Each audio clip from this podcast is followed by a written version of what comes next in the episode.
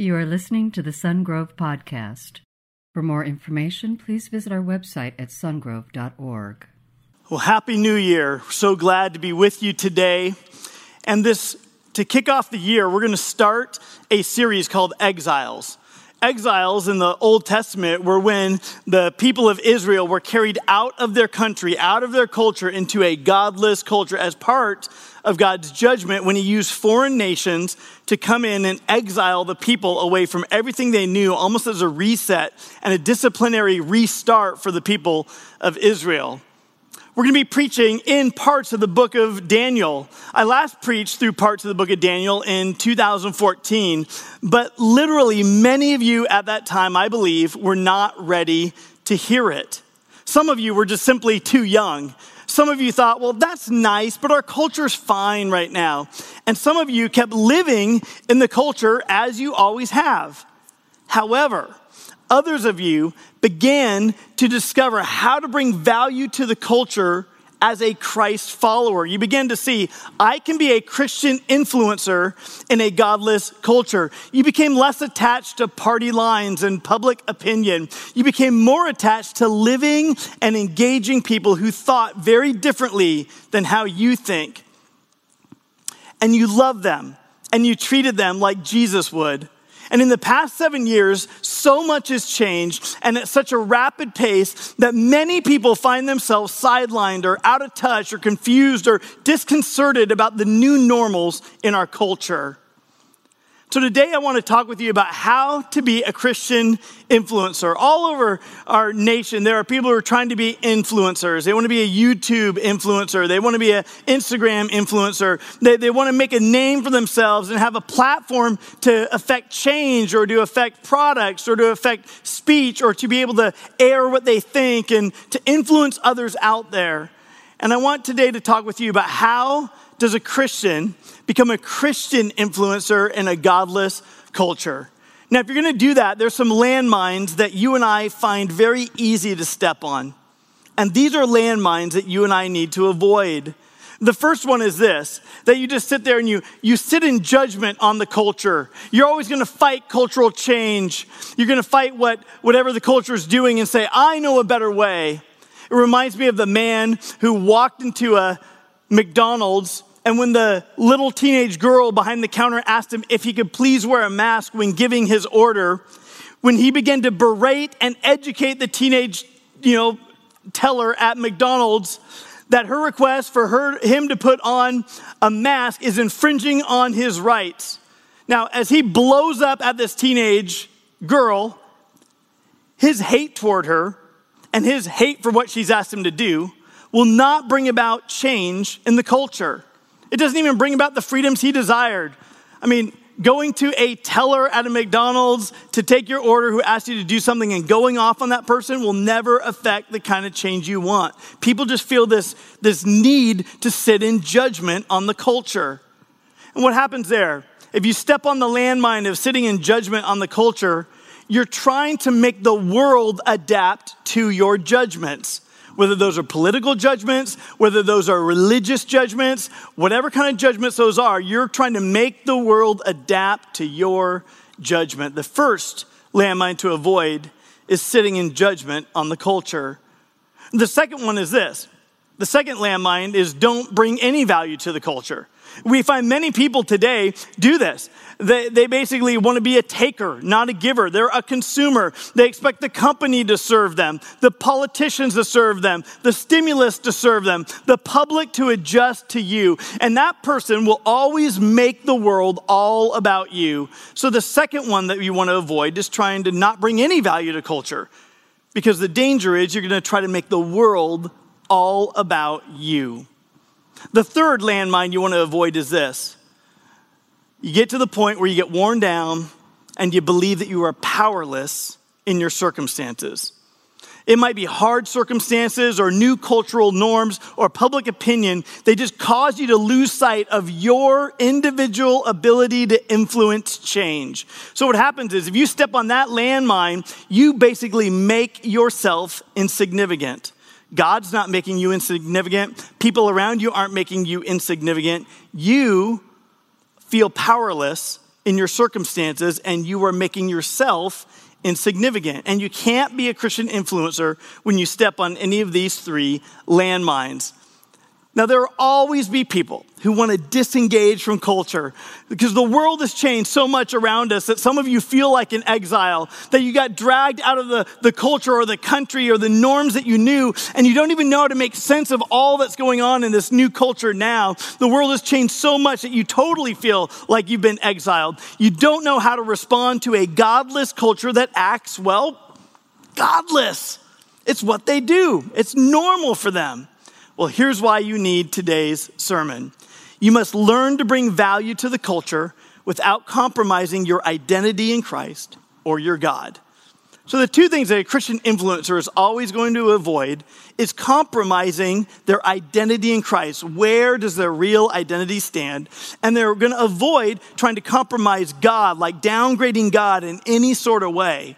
What they're going to do is strongly hold to God, but they're going to learn how to bring value to the culture without buying into the identity that the culture gives them.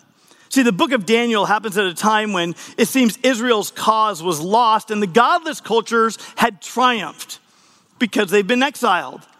However, one of the amazing things about the book of Daniel is that it constantly points to the sovereignty of God his absolute and unshakable authority and power stands in the face of majority opinion in culture, in any era, in any age, this age, this year, and every year forward for the rest of your life. God is in charge of the rise and the fall of cultures and economies and nations, including ours. And the question is how do you learn to bring value to the culture without compromising your identity or your God? Well, if you have your Bible, open with me to Daniel chapter 1, beginning with verse 1. It says this In the third year of the reign of Jehoiakim, king of Judah, Nebuchadnezzar, king of Babylon, came to Jerusalem and besieged it. And the Lord delivered Jehoiakim, king of Judah, into his hand, along with some of the articles from the temple of God. And these he carried off to the temple of his God in Babylonia and put the treasure, put in the treasure house of his God. Then the king ordered Ashpenaz, chief of his court officials, to bring into the king's service some of the Israelites from the royal family and from the nobility, young men without any physical defect, handsome, showing aptitude for every kind of learning, well informed, quick to understand, and qualified to serve in the king's palace. He was to teach them the language and the literature of the Babylonians. And the king assigned them a daily amount of food and wine from the king's table. They were to be trained for three years, and after that, they were to enter the king's service. And among those who were chosen were some from Judah Daniel, Hananiah, Mishael, and Azariah. And the chief official gave them new names. To Daniel, the name Belteshazzar. To Hananiah, Shadrach. To Mishael, Meshach. And to Azariah, Abednego. Now, if you're taking notes today, write this down. Culture will always try to change your identity. It'll always try to change your identity. In the names of the Israelite young men, these men, in their name, had reference to the Israelite God. When you hear the word or the phrase El in a name, like Daniel, Daniel, that El at the end refers to El or Elohim, the God. And his name means God is my judge. That's what Daniel means. God is my judge. But the Babylonians tried to change his identity. They changed his name to Belteshazzar. You know what Belteshazzar means? Protect the king's life. Hananiah, when you hear the ah, the ah at the end in Hebrew, his name meant God is gracious. But they changed his name from God is gracious to Shadrach, which means command of the moon god in Babylonian. Mishael, the L in his name, meant who is like God. They changed his name to Meshach, to a, Babylonian name, which means who is what Aku is. Aku is one of the Babylonian false gods. And then Azariah, the Ah in his name, means God has helped. But they changed his name to Abednego, and this means servant of the wisdom God. Well, what does the culture change your name you might say my name and put your name in a sense of a blank. But then your identity is son or daughter of the Most High God. When you became a Christian, when you gave your life to Jesus, your identity became a son or the daughter of the Most High God, whom He loves and with whom He is well pleased. That's our identity as the church, as the people of God, irrespective of our economic status, our background, our race, anything like that. We together become the church. It's the most beautiful mix of people. The diversity is amazing because regardless of all those cultural norms, we are together to be the people of God, and it's a beautiful thing. We are sons or daughters of the Most High God. That's our identity. But culture will try to change your identity. So, what new identity does the culture want to label you? Culture is always looking to label you as something. It might be you need to become an activist or a reformer or an influencer, or you might need to be genderless, or you might need to be fatherless, or you might need to be an addict or powerless or conformer or people pleaser, challenger, young, old, boomer, or Karen. The Culture is always trying to change your identity, to marginalize you, to not allow the Christian to be any sort of Christian influencer.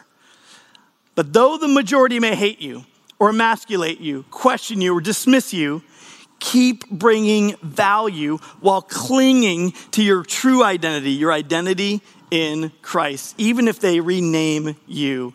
And that's how you become a Christian influencer in culture. Well, let's look at Daniel chapter 1, beginning with verse 8. It says this But Daniel resolved, that's an internal decision, not to defile himself with the royal food and wine. And he asked the chief official for permission not to defile himself in this way. Now, let me explain why that is. The meat that they were offered would have been sacrificed to pagan gods. And the Old Testament law was clear that you weren't to eat meat that was sacrificed to pagan gods. And so he's like, How do I have food without getting around this? I'm going to resolve not to defile my identity and my God. So what does he do? Verse 9. Now God had caused the official to show favor and compassion to Daniel, but the official told Daniel, I'm afraid of the Lord the King, who has assigned your food and drink. Why should he see you looking worse than the other young men your age? Then the king would have my head because of you. Daniel then said to the guard, whom the chief official had appointed over Daniel, Hananiah, Mishael, and Azariah, please test your servants for 10 days. Give us nothing but vegetables to eat and water to drink then compare our appearance with that of the young men who eat the royal food and treat your servants in accordance with what you see. So he agreed to this and he tested them for 10 days. At the end of the 10 days, they looked healthier and better nourished than any of the young men who ate the royal food. So the guard took away their choice food and wine and they were to, that they were to drink and gave them vegetables instead. If you're taking notes today, write this down bring value without compromising your identity or God. So, value is going to involve sacrifice, and we see that here with Daniel, what he's doing here, that he's making sacrifices so that he can still value God, and he's got to figure out a way to do that. Value also involves knowing what the culture values. So, for example, I'm not going to stand here as a pastor and tell educators what educators value because educators know what the educational system values. Government workers will know what government work values. Marketplace professionals will know what marketplace professionals value, typically profit, right? Students, you've got a whole new world, and yet you can bring value to the assignment that you're given and value to the Zoom classes without compromising your identity or your God. You and I both need to understand and respect the lines of authority so that those in authority over you receive value in their role too. Isn't it so interesting that Daniel gave value to the one who's directly in authority over him? Remember, the guy directly in authority over him said, Listen, I'd love to help out, but the king would then have my head because of you. So Daniel's thinking, How do I do this? How do I leverage influence without compromising my identity or my God? Well, we'll get into that a little bit. Write this down. It's better to make a difference than to make a point. It's better to make a difference than to make a point. See, so often people who think that they're a Christian influencer, they want to come out and say, I want to make a point and make sure everybody knows my point and how right I am or how right the Bible is on this issue or how right. And they try to make a point. Listen, it is better to make a difference than to make a point. How often could Jesus have made a point, but instead, he came to seek and save the lost? He made a difference. See, value involves serving other people as unto the Lord. So I'm going to serve the people that God has put in authority over me as unto the Lord. Now, so what did Daniel do with this Daniel fast? Daniel thought, how can I not compromise my identity or my God? So I'm going to use diet. How can I leverage diet as a way to honor God and bring value to the cause of Babylon, even though I've been drug into this culture, I've been exiled into a land that's not my own, even though I'm forced to go back to school to learn new languages and new literature. How do I do this? He's going to say, How can I leverage diet? So, what did he do? He thought creatively, just test this for 10 days. And in doing so, he avoided meats that were sacrificed to pagan gods. In fact, he became more useful and more valuable to the culture. The things that the culture valued, he became more valuable at. He could have said, Let me make a point. He could have said, with his arms crossed, My religion won't allow me to eat meat sacrificed to your pagan gods. I refuse. Let me ask, how do you think that would have gone over? Not very well. Instead, he had to be creative. He had to think. He had to say, what is culture of value? How do I bring value? He looked for a way to depend on God's help to bring value to Babylon without eating meat sacrificed to the Babylonian gods. This was not a fad. This was not a cleanse. It was not him being vegan. It was saying, God, I need you in the next 10 days to come through in such a big way on this because we want to honor you. And when he did, God did. God came through in such a big way that the Babylonians saw physically the difference. And God provided then all the Israelite captives who were in service to the king a way to continue honoring him without compromising their identity or their God. But he did it through a Christian influencer named Daniel who thought, how can I leverage something like diet? Well, where's God giving you influence? It might be sports, it might be business, it might be government, it might be as a student, that God is giving you influence. It might be just being a great neighbor. It might be to disarm some conflict with people. It might be to love others with compassion and to serve our culture, to serve our city, to serve our world, even in a time of pandemic. Well, how does God want you and I to be Christian influencers? It's interesting as we look at the book of Daniel, chapter 1, beginning with verse 17, it says this To these four young men, God gave knowledge and understanding of all kinds of literature and learning, and Daniel could understand visions and dreams of all kinds. And at the end of the time set by the king to bring them into his service, the chief official presented them to Nebuchadnezzar. And the king talked with them, and he found none equal to Daniel, Hananiah, Mishael, and Azariah. So they entered the king's service. And in every matter of wisdom and understanding about which the king questioned them, he found them 10 times better than all the magicians and enchanters in his whole kingdom. And Daniel remained there until the first year of King Cyrus. Don't believe that you are powerless in your circumstances. Some of you get frustrated and you just want to break up with your culture. Well, don't. Don't break up with culture. Rather, engage it by bringing value that doesn't compromise your identity or God. For example, when we made the decision this year to go with church online, even before knowing last year about pandemic that that would even happen, we wanted to say, how do we remove the cultural barriers of physical walls of a church building? How do we remove the physical barriers and reach the gospel to every culture or every nation around the world with a very minimal investment? How do we do that? How do we bring value to other cultures because of the gospel of Jesus Christ in that way? And so we decided to launch church online. Then pandemic hit, and we had to make the decision: Are we going to ride the roller coaster? If we're on again, we're off again, we're on again, we're on. We said corporately, we are not going to refuse to meet together. We are totally going to meet together all the time. It will be online until God opens up the door for us to be together again. We made that decision, and I believe that God is allowing us to bring honor to our culture and value to many cultures around the world, wherever you're watching from. And at the same time, we have not compromised him and we have not compromised our identity as the body of Christ. Another example would be this in California if wearing a mask brings value to others and doesn't compromise your identity or your God, then by all means, wear a mask. No matter what side of the fence you're on on that issue, it's easy enough to involve sacrifice to say, I'll bring value, but God, I'm gonna honor and do this as unto you. That's how you bring value to people in our culture. So God did what? God exalted Daniel's status and granted him godly influence in a very godless, totally pagan culture. And in the same way, God wants you to be a Christian influencer as you bring value to the culture without compromising your God. Number four, write this down. God honors those who engage culture with godly influence. Recently, I got an email from a family whose nine year old son decided he wanted to be generous to others this Christmas, so he asked for money.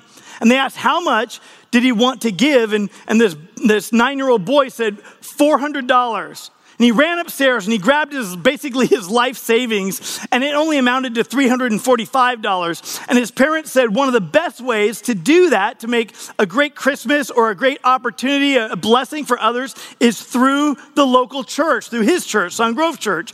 And the young man agreed, and his parents then decided to match it. I mean, what joy as they found a way to bring value to others through the body of Christ. And that's exactly the kind of thing that allows the church that has been labeled by our culture as non essential to become absolutely essential. Not to make a point, but to make a difference. Well, what happened? That boy just became a Christian influencer in his family. He became a Christian influencer in his culture. He became a Christian influencer without compromising his identity or his God. In fact, he matched the generosity of God in an amazing way. I love that. I love being part of a church family that's made up of doers. Whether it's you go to bless people in India or Guatemala or Mexico or Zimbabwe or the Philippines or eventually someday into China. Perhaps for you, it's feeding the homeless in downtown Sacramento or wherever you live and sharing your testimony about God. For others, it's starting a circle group, hosting it for isolated people who are very spread out during COVID. Any community engagement I love that we have a church body that doesn't just sit on the sidelines, but is actively engaged and involved, bringing value to the culture without compromising their identity or their God. We live in a godless culture. Let me say it very plainly we are no longer a Christian nation. Rather, we are the body of Christ exiled in America. And if your beliefs cause you to mistreat people, then there's something wrong with your beliefs. Instead, how can you uh, can you just imagine how influential you will be when you engage culture with compassion and value in the area that God has given you influence? How do you bring value in that way without compromising your identity or your God, but you're bringing value in a way, in a language, in a literature that the culture understands?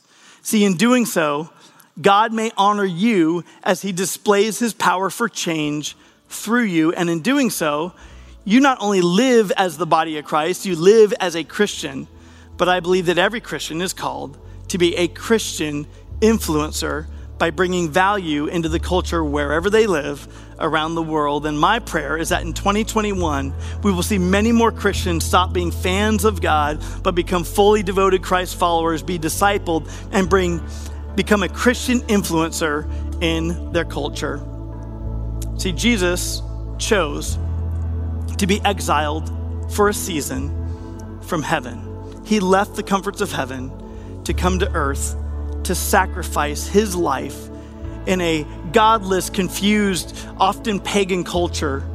He entered the world of sin. He entered the world of physical human flesh and he walked with it and he sacrificed himself on the cross, taking our sins upon himself. And he canceled out that debt. And through faith, when you and I give faith to what he did on the cross, we become a Christian, we become saved.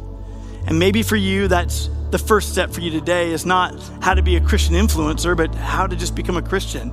How do I get saved? How do I become someone who, irrespective of the way that the cultures go in our world, that finds their identity in the Lord Jesus Christ as a son or daughter of the Most High God with whom he is pleased and whom he loves very much? Well, it's a free gift.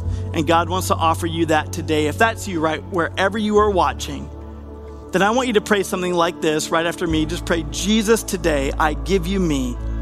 I believe you died on the cross for my sin, that you were buried, that you rose to new life because you're God. And I ask you to make me a new creation, to wash me as white as snow, to make me an influencer in the right way for you in a lost world. Because today, Jesus, I give you me. And right now, if you pray that prayer, it is a great day for celebration. It is a perfect start to the new year. You can pray that prayer now. You can pray that prayer when you're driving in the car. You can offer yourself to God and say, God, I want to be a son or a daughter of the Most High God. I confess my sins to you. I need your sacrifice on the cross. I claim that as my own. I receive by faith the grace that you extend to me. And you will be a new creation. Your sins will be washed away. You can begin to influence culture because God has been generous and sacrificial with you. We love you. We look forward to seeing you very soon. And I want you to have the great week as even we remember his sacrifice through communion.